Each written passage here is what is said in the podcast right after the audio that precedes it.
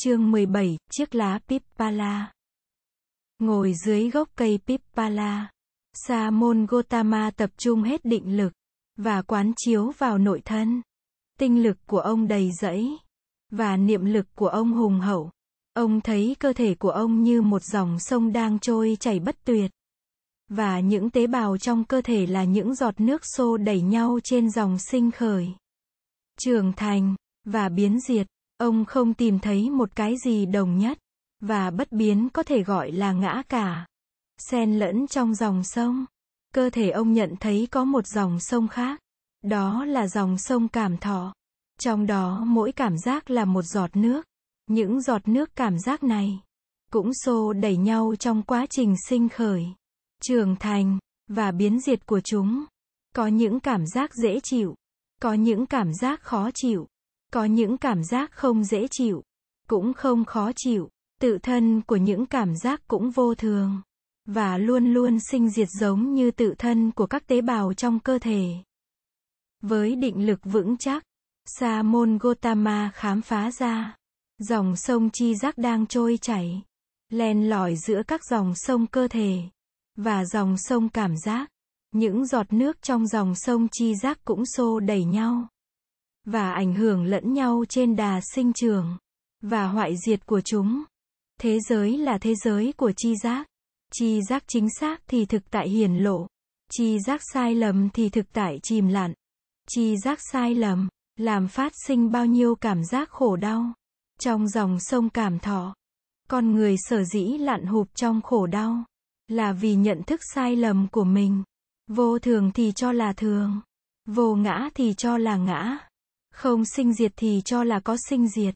Cùng chung một tự tính, mà lại cho là riêng lẻ tách biệt. Sa môn Gotama quán chiếu những hiện tượng tâm lý, thường được xem là nguồn gốc của các cảm thọ khổ đau. Những tâm lý sợ hãi, giận dữ, căm thù, kiêu mạn, ganh ghét, tham đắm, và u mê, chánh niệm bừng tỏ nơi ông như một mặt trời đem mặt trời chánh niệm ấy soi vào lòng của các hiện tượng tâm lý kia. Ông thấy rằng, bản chất của chúng đều là sự u mê, tên nó là vô minh, tên nó là mờ ám, tên nó là sự thiếu sáng suốt. Chìa khóa của giải thoát vì vậy là sự đập tan u mê, là thể nhập vào lòng của thực tại, để có một cái biết trực tiếp và chân thực về thực tại. Cái biết này không phải là cái biết của trí thức suy luận, cái biết này phải là cái biết trực tiếp, của kinh nghiệm, của thực chứng. Ngày xưa, Siddhartha đã tìm đủ cách để chế ngự sợ hãi, chế ngự giận dữ, chế ngự tham đắm, nhưng những phương cách ấy không có hiệu quả, vì chúng chỉ là sự đè nén và đàn áp. Ngày nay, Siddhartha biết được bản chất của chúng là u mê, giải tỏa u mê và đi tới sự hiểu biết tức là làm cho chúng tự tan rã. Như khi mặt trời lên thì tự khắc bóng tối tan biến. Sự hiểu biết này là kết quả của công trình quán chiếu. Giải thoát không phải là kết quả của một sự lần tránh thực tại. Giải thoát trái lại là hiểu biết được tự thân của thực tại để đạt tới tự do. Để cắt đứt mọi sợi dây khống chế. Sa môn Gotama mỉm cười. Ông thấy một chiếc lá pippala in trên nền trời xanh. Đuôi lá hướng về phía đất. Và phe phẩy như đang gọi ông. Chiếc lá này, là một thực tại màu nhiệm. Nhìn chiếc lá, ông thấy mặt trời. Và trăng sao. Nếu không có mặt trời. Nếu không có ánh sáng. Và sức nóng. Chiếc lá không thể nào có mặt. Cái này có vì cái kia có. Ông lại thấy một đám mây bay lửng lơ trong lòng chiếc lá. Nếu không có đám mây thì không có mưa. Và nếu không có mưa, thì không làm gì có chiếc lá. Ông thấy đại địa, ông thấy thời gian, ông thấy không gian, ông thấy tâm thức, tất cả đều đang có mặt trong chiếc lá. Vũ trụ có mặt trong chiếc lá. Và với chiếc lá, địa, thủy, hỏa, phong, không thời, phương, thức, Tất cả đều có mặt với chiếc lá trong giờ phút này. Cái này có thì cái kia có. Và ông thấy thực tại của chiếc lá cùng thực tại của bản thân ông là một. Chiếc lá dường như chỉ mới có mặt từ đầu mùa xuân năm nay. Nhưng thật ra chiếc lá đã có mặt không biết từ bao giờ. Trong ánh nắng đã có sẵn chiếc lá. Trong đám mây bay đã có sẵn chiếc lá. Trong cây đã có sẵn chiếc lá. Và trong Siddhartha, đã có sẵn chiếc lá. Chiếc lá thực ra chưa từng bao giờ sinh. Chiếc lá chỉ được biểu hiện ra mà thôi. Sa môn Siddhartha cũng chưa bao giờ từng sinh. Sa môn Siddhartha cũng chỉ được biểu hiện. Những ý niệm sinh diệt. Và còn mất là những ý niệm phát xuất từ nhận thức sai lầm. Từ vô minh, tự thân của chiếc lá Pippala cũng như tự thân của Sa môn Gotama chưa từng bao giờ sinh diệt. Sự có mặt của một hiện tượng kéo theo sự có mặt của tất cả mọi hiện tượng trong vũ trụ. Cái một bao hàm tất cả. Và cái tất cả được có mặt trong cái một. Chiếc lá không có cá thể biệt lập. Không có một cái ngã thường tại bất biến. Sa môn Gotama cũng vậy.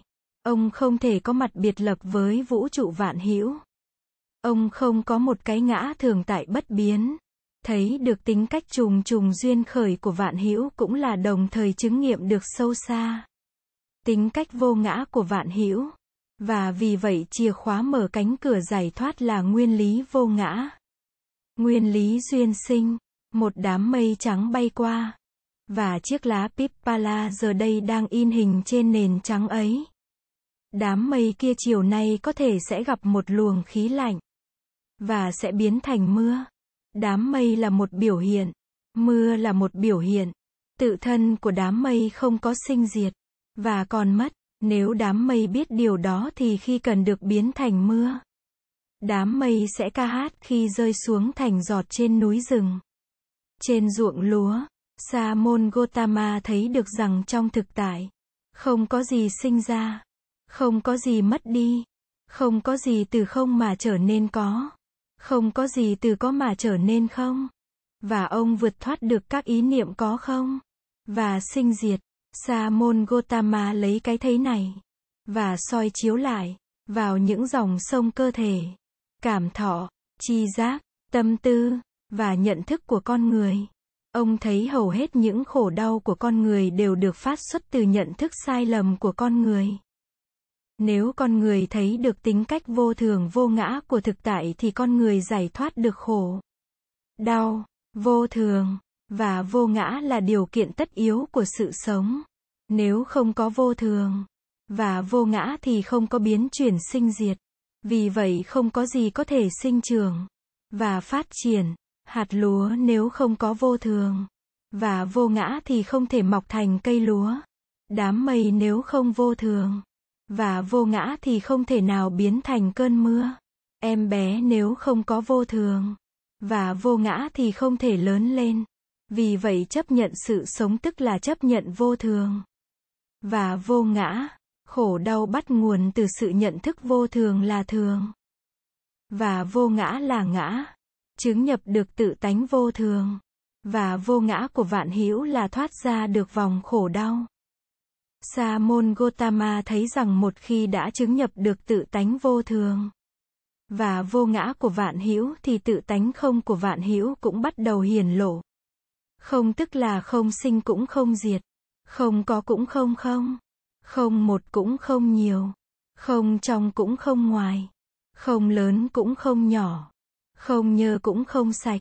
Tất cả những ý niệm về không, và có, sinh, và diệt, một, và nhiều, trong, và ngoài, lớn, và nhỏ, nhơ, và sạch, đều do những khuôn khổ hẹp hòi của chi giác tạo nên. Thâm nhập được, vào thể tính không của vạn pháp. Siddhartha vượt lên trên tất cả mọi phạm chủ ấy của chi giác. Đêm này qua đêm khác, Sa môn Gotama ngồi thiền định dưới gốc cây Pippala, chiếu rọi ánh sáng của thiền định vào thân tâm và vào vũ trụ. Năm người bạn đồng tu của ông đã bỏ ông lâu rồi. Bạn tu của ông bây giờ là núi rừng, là dòng sông, là chim chóc, là hàng vạn côn trùng dưới đất trên cây. Bạn tu của ông là cây đại thọ Pippala.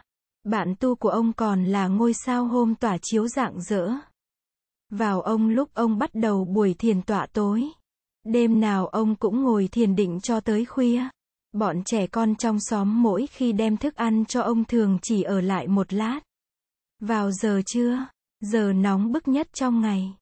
Trưa hôm ấy, Sujata đem cúng giường ông một bát để hồ nấu với sữa và mật ong.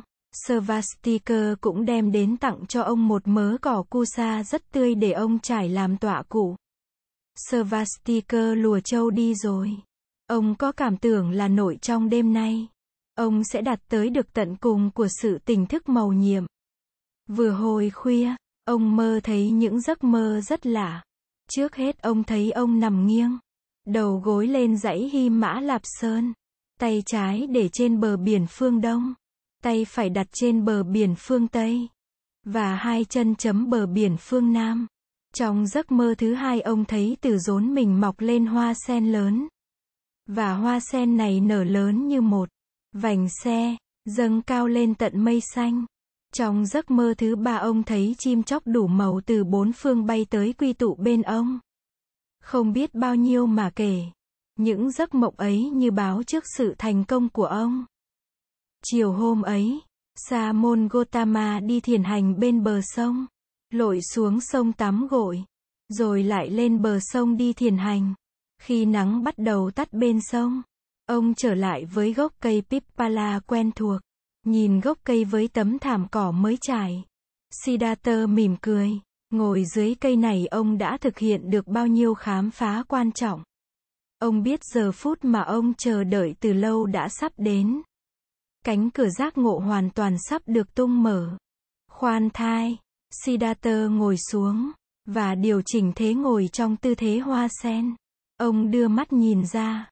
Dưới kia dòng sông đang thầm lặng trôi. Những ngọn gió thật nhẹ đang lướt qua bờ cỏ. Rừng chiều vắng lặng nhưng sống động. Trung quanh ông có tiếng rì rào của muôn loài côn trùng. Ông nhiếp tâm theo dõi hơi thở. Và khép nhẹ đôi mi. Sao hôm chắc đã lên rồi.